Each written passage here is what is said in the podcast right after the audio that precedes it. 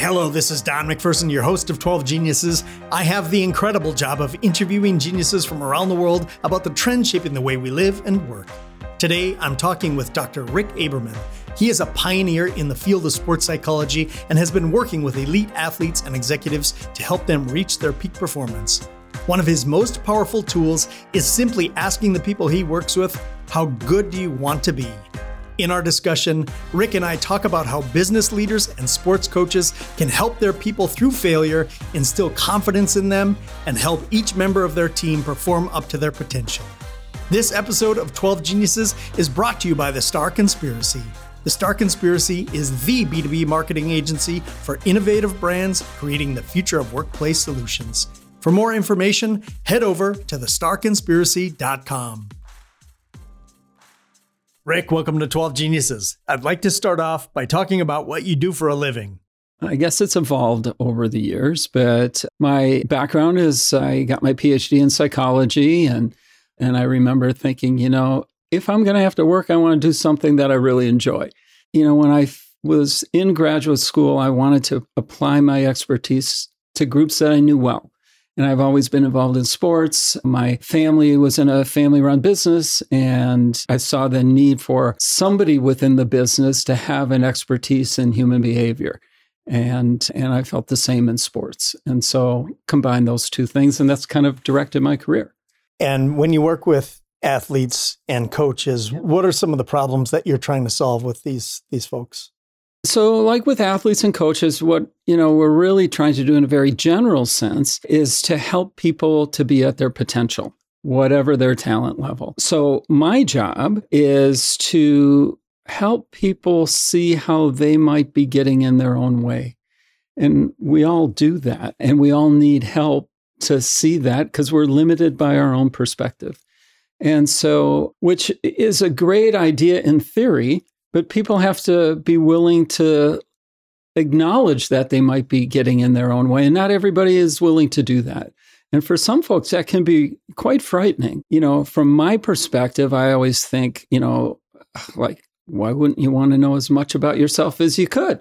Like, it's only going to help you, right? But I also recognize that for really high achievers, highly competitive people, we've spent a lot of time and they've spent a lot of time training to kind of ignore their inner worlds and and and don't admit anything any kinds of weaknesses or vulnerabilities or things like that.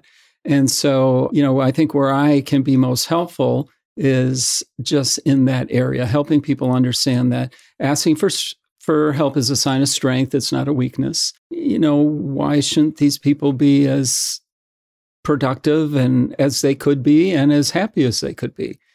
Obviously, athletes are human beings too. But what are some of the normal barriers that they would be having to reach their peak potential?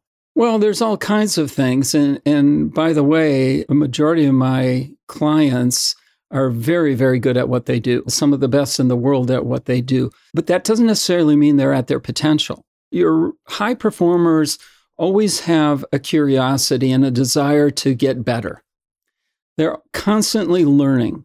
And uh, in fact, one of the things that I pay attention to is when somebody no longer has that drive to learn or loses that curiosity and it becomes a business and they're so good at it and they do it over and over again. But then they get to the point where they're making more money than they've ever imagined in their life. They have all the things and they're trying to decide on their 10th car what that would be. And they, they've won all the titles and they're at the top of their sport. And then they'll say, Rick, shouldn't I be happier? Like I thought I should, mm. I, I thought I would be happier. And so what the the point I think what they're describing, Don, is the things that have driven them in the past, that have gotten them to where they are, no longer work for them. And there's a ceiling or a limitation to that kind of motivation. And once they get there, often they're disillusioned and can face a pretty significant conflict and turmoil in their life. Isn't that a normal human experience? Meaning, once I get my degree, I'll be happy. Once I get married, I'll be happy. Once we get this house, once we, I don't know what, what you call that, the hedonic treadmill or whatever it is. But, you know, in the old days, I used to refer to it as a midlife crisis. These guys, men and women are not, not midlife. Well, exactly. And now we know that we go through many of these things throughout our development at the different various developmental stages of our life where we have an opportunity to look inward and ask oneself, where am I going with all this? Who am I as a person? Where am I headed? And what kind of person do I want to be? And start to have some self examination or some, at the very least, some self reflection about what's going on in my life versus just continuing to function at a really high level, which we can do for a long period of time until we can't. And then that can be quite frightening you had mentioned the loss of curiosity potentially being a red flag. Yes. So what does what does that say to you or you know what sorts of decisions would you make if you were a general manager or if you were a coach when when that red flag is raised? To me, it's an indication that the person has gotten, individuals gotten distant from their passion. They have figured out how to succeed and they're doing it, but they've lost the passion. And then the job that we would, that I would advise the front office people or the sports executive is to, or the coach is to figure out, and it may not be in their purview, there's people like me that can help them get connected to that passion. Like, what happened to that? Where did it go? How did we get so distant? And how can we reclaim that? And do we want to reclaim it? But those are some scary questions. That's a scary question for a general manager who is paying this person an awful lot of money to perform, and they're not always paying attention to the person. And by the way, either is the player. I had a Division One basketball coach tell me one time that when they're recruiting, 80% of what they're looking for is from the neck up. Yeah. And 20% is from the neck down, meaning athleticism and all of those things. That's just kind of a a, a natural given that th- no these these athletes have it. And so now we're looking for how do they fit in with the team? How do they manage emotions? Things like that. Yep. And I wonder if you would agree with that 80 20 rule in terms of talent selection or recruitment. Oh, well, at least. And, you know, I mean, I, uh, I've worked with a lot of professional drafts in different sports hockey, football, baseball, college recruiting, all those kinds of things, which are really you know, you're trying to predict success is really all you're doing. And it has gotten very sophisticated. But I always looked at it, you know, I remember years ago, it was, I was at the NHL. It was their first combine, like football does a combine. Mm-hmm. This was the NHL combine. It was up in Toronto. So we had the top 125 players in the world, and it's an international sport. And each team was represented by their scouting department. And they would, you know, be there and they could have interview. Each team had 20 minutes for a personal interview. And so I'm out to dinner with these guys, and you know, uh, uh, the team that I was affiliated with at the time, their scouting department, a significant number of them, and I think there were about eight of them. Probably five of them had several Stanley uh, Stanley Cup championship rings with Montreal, with the Canadiens, which is kind of like, you know, the old New York Yankees of of hockey. And I'm talking with these guys, and we're telling stories and it's getting late, but I'm thinking, all these guys do all day, every day, is watch these people play. And to me, it's really easy to tell who's the biggest, fastest, and strongest. And you don't have to know much about sport to know that. I mean, you can see who goes end to end first or the quickest. And and so there's all that physical stuff. But what I was interested in was that, let's call it that, your 80%. What goes on that's going to allow them to either enhance their ability to utilize their talent or inhibit their ability to use utilize their talent. And that's kind of the getting in their own way. And some of it is skill development, but I think that a lot of these things are how people handle themselves, how they manage their their thoughts and their emotions and how do they communicate and express what's going on with them and communicating with others. And you know i, I want all those questions answered. Mm-hmm. and so what we did is the 20 minutes was me and the player and I, I don't really care how they stick handle. They're one of the 25 best 125 best players in the world i'm sure they do just fine you got that they got that down everybody has that but I've always told my my teams, my staffs were that I've been part of, when you're going into these, when we're looking at talent evaluation, don't be seduced by height, weight, and speed. I mean, it's great that Aaron Judge is six seven, almost 300 pounds. The guy's a monster. Now, it also so happens that he can hit the ball a long way, but a lot of people can. But he also has the ability to have good feet, quick feet. He can move. He's not slow he's an athlete. And so we look for different qualities versus the obvious. And those are the differentiating ones. In those 20 minute interviews, mm-hmm. what sorts of questions would you ask to get to these intangibles that yeah. you're talking yeah. about? Okay, so we know these are the most successful people. So I don't want to hear what was the most successful thing they've done. That doesn't really tell me anything. I expect that. But what I am interested in is how do they deal with failure and adversity? Have they ever failed at anything? Because a lot of these young people have done so well in their lives that they have a whole lot more experience at success, but not always so much at adversity and failure. I've heard you talk about when you're evaluating talent or watching a game, but you could tell different things about players. And could you talk about some of those yeah. observations right. while you, as you know, not a, a developed scout, could identify traits about certain yes. players. What I was interested in, not who can go to end and end with the ball and has great ball skills, but what do they do when they lose the ball?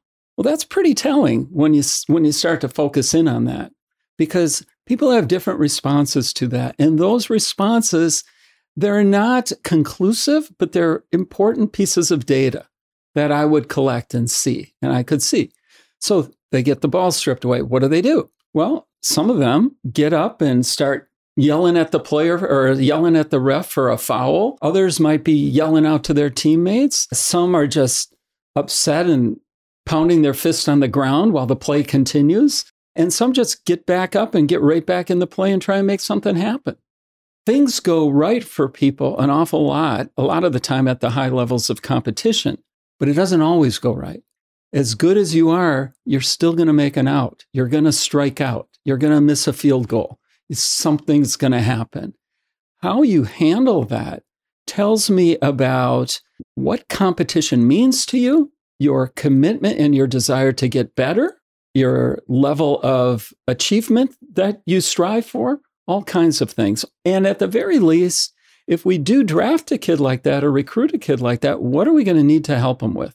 I think this is very relatable to business as well in terms of leadership selection and yes. promotions and yes. and things of that nature. No question. You know, the most credentialed, smartest person is not necessarily the best person for the job. How do they manage failure? How do they take accountability? Yes. How do they recognize people when there are successes? My uh, father-in-law, who was an engineer at Honeywell for 49 years. He would tell me that they were hiring more and more impressive, credentialed, skilled people than they ever had. And I think that's true across the board. You know, resumes are really impressive. The problem was that, as he used to say, was Rick, nobody can talk to anybody. Mm. They don't know how to communicate. When something's wrong, they don't know what to do. They kind of disappear, or they shy away from it, or they get frustrated. And the basic human skills of interacting with one another. You know, you're you're strong in one area, maybe on the technical side, on the interpersonal side, maybe not so much. Yeah. And, and th- those are things that don't show up in the box score to use mm-hmm. the sports metaphor. No question. No question. So that's why it's important to get to know those things. And very rarely are you going to find somebody that has it all. And there are plenty of people like that. But most people aren't fortunate to get a whole organization of them. It happens from time to time. So, what do we do? We try and recognize what we have, what we don't have, And we need to invest in our people in a way to develop those things so that they're able to not be in their way, to utilize their talents and their skills, and to create effective teams, or the whole system bogs down. When you think about athletes and thinking about peak performance, is there an ideal state that they need to be in for them to reach that peak performance? Yes, but it is maybe not perhaps what you might be thinking or what most people tend to think. It's not something that you can will yourself to be in. What I try and do is help coaches understand it would be the same for any kind of an employer. If people have talent, everybody brings something to the table. You want people to feel valued, you want them to feel like they matter, and you want them to be themselves.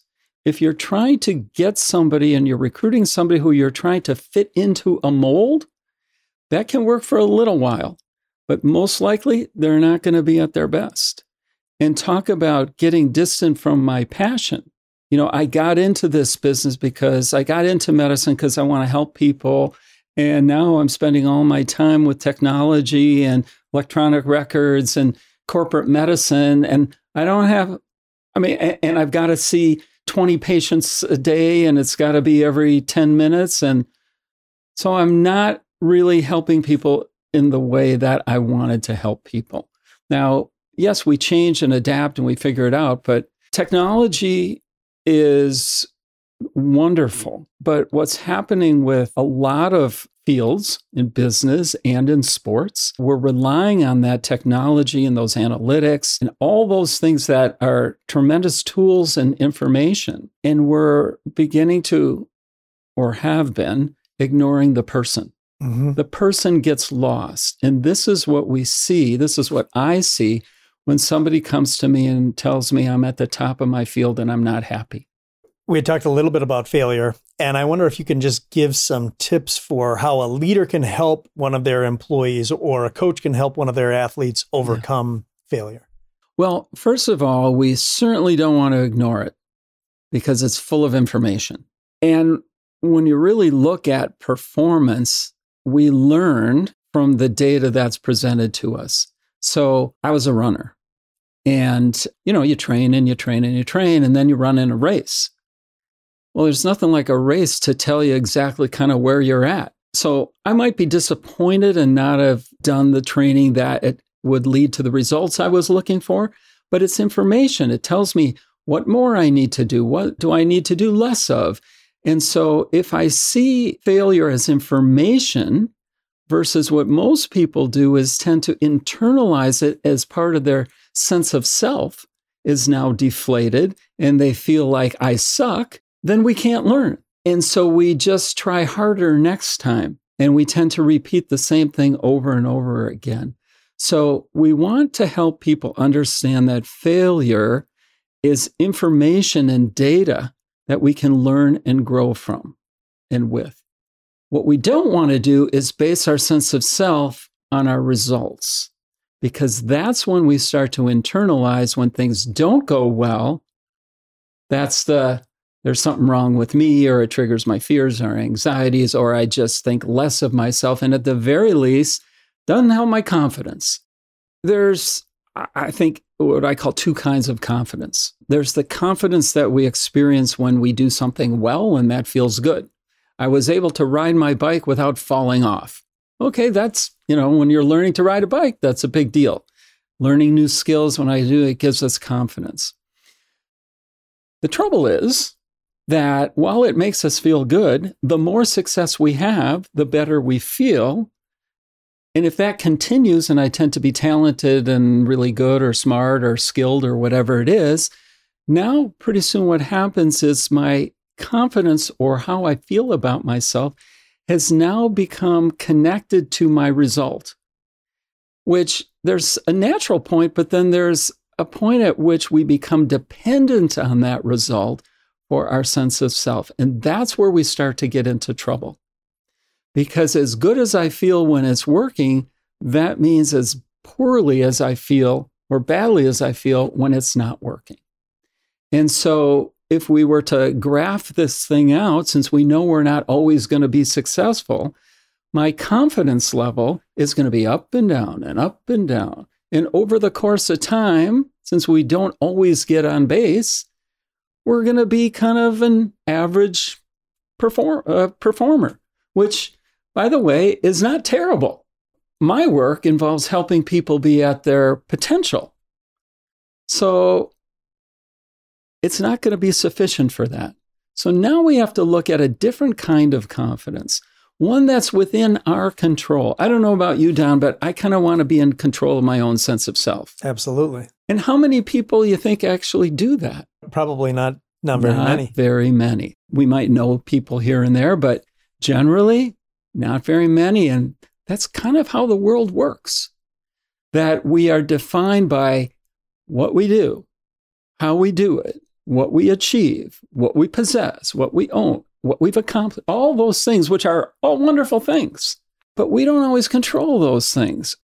So, how do you help an athlete or a leader or an employee create that internal confidence? Because it's an issue and we can talk about social media we can talk about parenting yeah. and we can talk about self-talk all of these things like if you can do that one thing with an employee or with an athlete you have done an incredible favor for that person yes no question don you've been involved in sports as long as i've known you as a coach would you say when you run into a coach who believes in you sometimes perhaps more than you believe in yourself that that gets your attention that's very helpful, and and not just coaches, but leaders too. And throughout my career, I can't believe some of the leaders I've had and the belief they have had in me. And yes. it's without a doubt the reason why I am where I am. Yes, and and I can identify each and every one of them, and, and I'm grateful for all of them. Absolutely, myself as well. and so, as a leader, as a business leader, as a supervisor, as as a sports coach, whatever it is you want to instill the confidence that you see in that person and that belief in them. If you are working with somebody or reporting to somebody who you know doesn't really believe in you, first of all, what kind of effort are you going to give? And second of all, how does that make you feel about yourself? You'll work perhaps in spite of your boss, which, what do we call that today? Is that quiet quitting? That would be quiet quitting. It's exactly right. Mm-hmm. It doesn't cost a lot to help people feel a sense of your belief in them. As a parent, that's what we want to do to our with our children. It doesn't mean that they can't do any wrong, they got it all figured out. That's not what we're talking about. But it's not about what they do, it's about who they are as a person. So we often define ourselves well, this is who I am. This is what I do. We meet somebody. What do you do? You know, all that kind of stuff. Well, I do this. I own that. I've built this. And great. Just sold that company, whatever. That's what you do. That's not who you are as a person. And that's what tends to get lost. Mm. We're such a high achieving world today, which is great, but we're leaving ourselves really vulnerable to be more average, even though we're accomplishing a whole lot more. So, going back to how can we be at peak performance? Be more of yourself, be your whole person. I wonder, you know, what has happened with young people and social media. And it, when we are talking about confidence being something that's inner for individuals, confidence is being shattered from all of these external messages. And I wonder how you have helped athletes and other people kind of overcome this desire to compare themselves with with people who may not be living the lives that they're presenting. Comparison is almost always a setup to feel badly about oneself. Once in a while it won't be, but there's always somebody that's going to be better than you. I think what happens with all the information and our access we are able to observe a whole lot more than we've ever been able to do, including the nuances of a friend that lives across the world and what they did last night. And we start comparing in little instances like that. And then we start to internalize those things because we've so analyzed our sense of self. We look for validation also externally. And we start to try to control those variables so that we feel better about ourselves.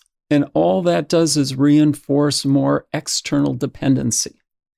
So we want to shift our orientation, be aware of how we've become dependent on things outside of us to determine our sense of self and our confidence, and start to understand that dependency so that we can begin to learn new behaviors to rely on the things that are within our control that have to do with who we are as a person. What kind of person am I? I don't have to, doesn't take a whole lot of time to be an honest person or a kind person or a caring person. I mean, that, you know, sometimes it costs, it can, but doesn't have to. I can hold the door open to somebody walking into my building and they can appreciate that. It's like, oh, you know, it's no big deal. But those are things that, when added up, are within my control. And so I think what we try and do is doesn't, I don't say stay off social media, but watch the comparing because you might be reinforcing something that's giving you problems around performance. Because now you're getting in the batter's box and you're comparing yourself how you did last time to how your teammates doing and how somebody on the other team or you're allowing the competition to determine who you are or how you are in your comp. So all of that is externally based. I was speaking to a class of master's students, masters in leadership, yeah. and a woman asked me, "Now, how do you overcome imposter syndrome?" And I, you know, I kindly said, once I overcome it, I'll let you know. You know, it's something that a lot of us yeah. feel from time to time. And I wonder, I'm, I'm sure there are athletes and, and leaders and, and people, clients you've worked with over the years who have had this sense of imposter syndrome. And what ways in which, how have you worked with them to overcome that? Well, you know, I think it's, it's a, it's a really scary position to find yourself in, especially when you've been allotted a certain amount of influence and responsibility. People that have confided in me that they feel like they're worried about being found out. And you can usually tell because they're not terribly confident and they're trying to do things to demonstrate their competency and their confidence. They might act arrogant.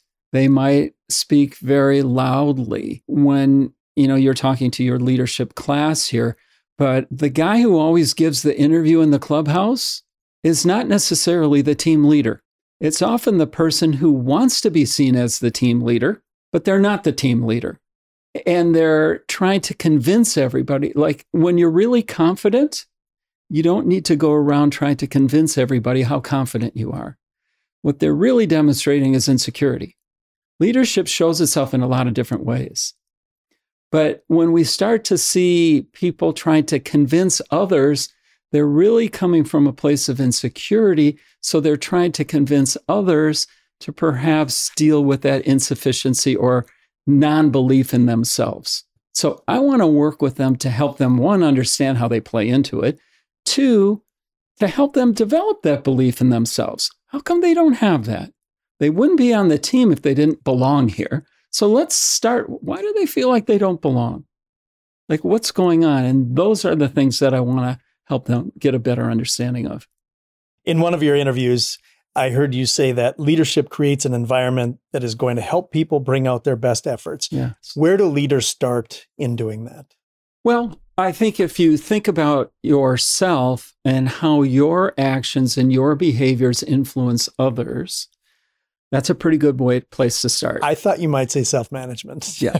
Self-management is what we would what we would do. You know, you walk into a new job as a new major league manager or a new NFL coach or a new senior vice president of sales or whatever. You might have a lot of confidence and belief in yourself, but you still don't really know if you can do it. And even if you have done it before, you're experiencing a lot of thoughts and emotions. What you do with those is important because we're always communicating. You know, it's like, Don, you have two kids, they fall down and hurt themselves, and that might be really scary. And the last thing you want is the people closest to you in the world to be hurt. You got your hands full.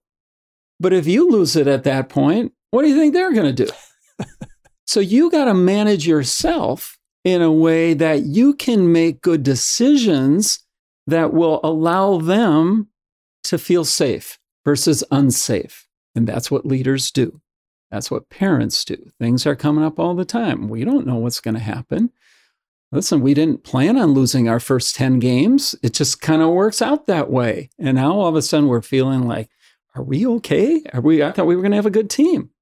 Well, who do you think you look to? You look to the leaders. You look to the coach, to the manager. And if they're starting to lose it, pretty soon you're starting to think, oh boy, we must be in trouble. You're not feeling secure, you're feeling more insecure. Because if they're losing it, not able to manage, it must be really bad.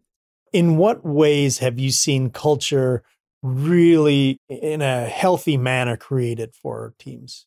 You know, I think it's the effort to get to know people, which is seems like it shouldn't be that big a deal because you spend so much time together. But boy, it's getting harder and harder. The, in a very seemingly insignificant way is technology.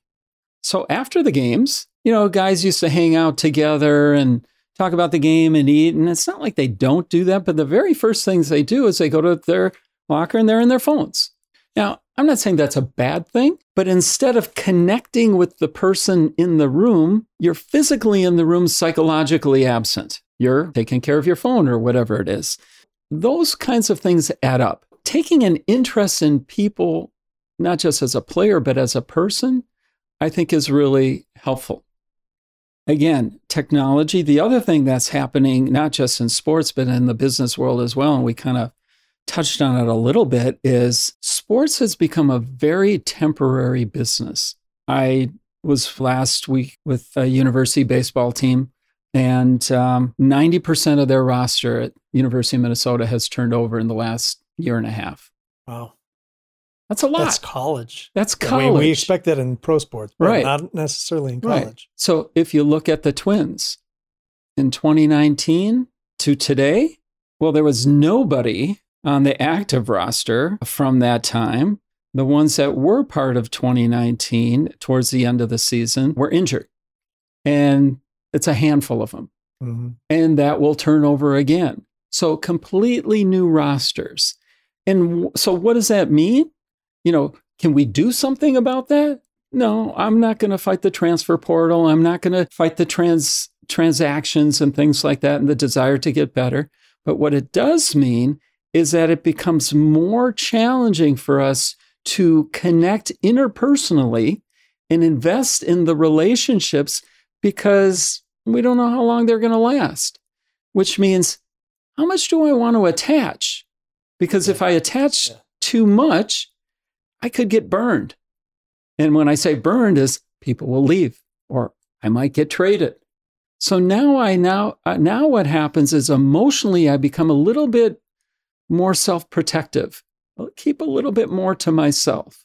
And so I'll gravitate towards the videos and the phones and and yeah, I'll connect when we have to connect and during the games and stuff like that.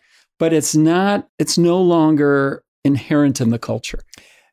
So similar question, but how do you create these connections in a hybrid or a remote work environment because lots of leaders are dealing with that right now. No question. Yeah, but I mean that's it's again it's a huge challenge. So people have a basic human need of wanting to belong, to be part of something. We don't do very well in isolation. Now, when we have been in well, for example, when you're in a household of house full of kids and they're little and they're running around and you're managing all these schedules and you're running 24 hours a day trying to be a professional, do your job at the same time, when you get a chance to go on the road for a business trip, that's kind of exciting to be on your own. It's heaven. It's because you get to sleep for a few days. for a few days, exactly. So we have a lot of that going on because a lot of the, our work environments were not exactly conducive to people being at their best. They they were a little bit, how should I say? I don't want to say oppressive, but they tended to be much more controlling. Mm. Most people don't like to be controlled. You have to be here at nine. You have to leave at five. You have to do this, you have to do that. Well, I'm not saying you shouldn't have to do anything. There are responsibilities. But sometimes I think that control has taken the place of actually getting to know people as a substitute. Mm. Not everybody works in the same way. Not everybody is motivated by the same thing. Well, which means we have to get to know them a little bit. You know, I've talked to a, a major league manager recently and said, boy, if I take the time to really get to talk with people, I mean, I can't get anything else done. That takes a lot of time. Now, the job of manager is changing. That's a whole nother story. But it is, as a leader, you have to continue to figure out ways to invest in your people so that they feel one, connected, that you haven't forgotten about them, that while it might have been a relief to be out of the office, doesn't mean that they don't want to be part of something. So figure out a way how to keep connected to those people and what works for them. The best question that I've ever heard to help people be ready for change came from you and it was how good do you want to be? Uh, that's such a brilliant question for setting up someone to change change their behavior change their routine change their habits. Yes but it's a great question. It's a simple question because we often don't think about it as a choice we just think it's something that happens to us and we're somewhat passive or reactive in, in this we're not being proactive and I mean, I've stopped guys in between periods of a professional game and I go, what are you guys doing here? and they go, well, what do you mean? What you know, it's like, well, no, why, why do you play? Trying to get them connected to their purpose and their passion. Well, why do you play hockey? Well, because I love it. Well, it doesn't look like you're having a lot of love out there. it just, you know, you're caught up because you're upset that the results aren't how you want them to be. Forget about that. If you're talented, if you've practiced, if you're prepared, just go out and do your thing, the thing that you say you love. The results will take care of itself. That's what we're trying to help people do. Now, that scares the hell out of a lot of people who are in leadership positions who are being held accountable to P&Ls and you know wins and losses and all that. I'm not saying for a second that that stuff doesn't matter. Of course it matters. But you don't let that be the driver because that's not entirely within your control. As good as you might be, Don, you're playing another team. They can be pretty good too. And by the way, then there's all the other things that don't have anything to do with the team, but the weather and what you ate last night. I mean, you name it. And so get connected to the things that you're about that matter to you, your purpose, your meaning, why you do what you're doing, and be conscious of it, or more importantly, recognize when you've stopped being conscious of that and get some help to get back to that place. And I think that's what leaders can do. That's what coaches can do. That's what professionals like me can do. It's at different levels. And sometimes we need different levels of help and assistance. And that's how we get better. Rick, this has been phenomenal. Thanks for your time. And thank you for being a genius. Thank you for listening to 12 Geniuses, and thanks to the Starr Conspiracy for sponsoring this week's show. In our next episode, Chester Elton and I will discuss the power of leading with gratitude. That will be the final episode of season 8 and our focus on the topic of leadership. We'll be back in 2023 with season 9 when we explore the topic of resilience with an exceptional lineup of guests. Thanks to Richard Jocelyn for producing this show. To subscribe to 12 Geniuses, please go to 12geniuses.com. Thanks for listening, and thank you for being a genius.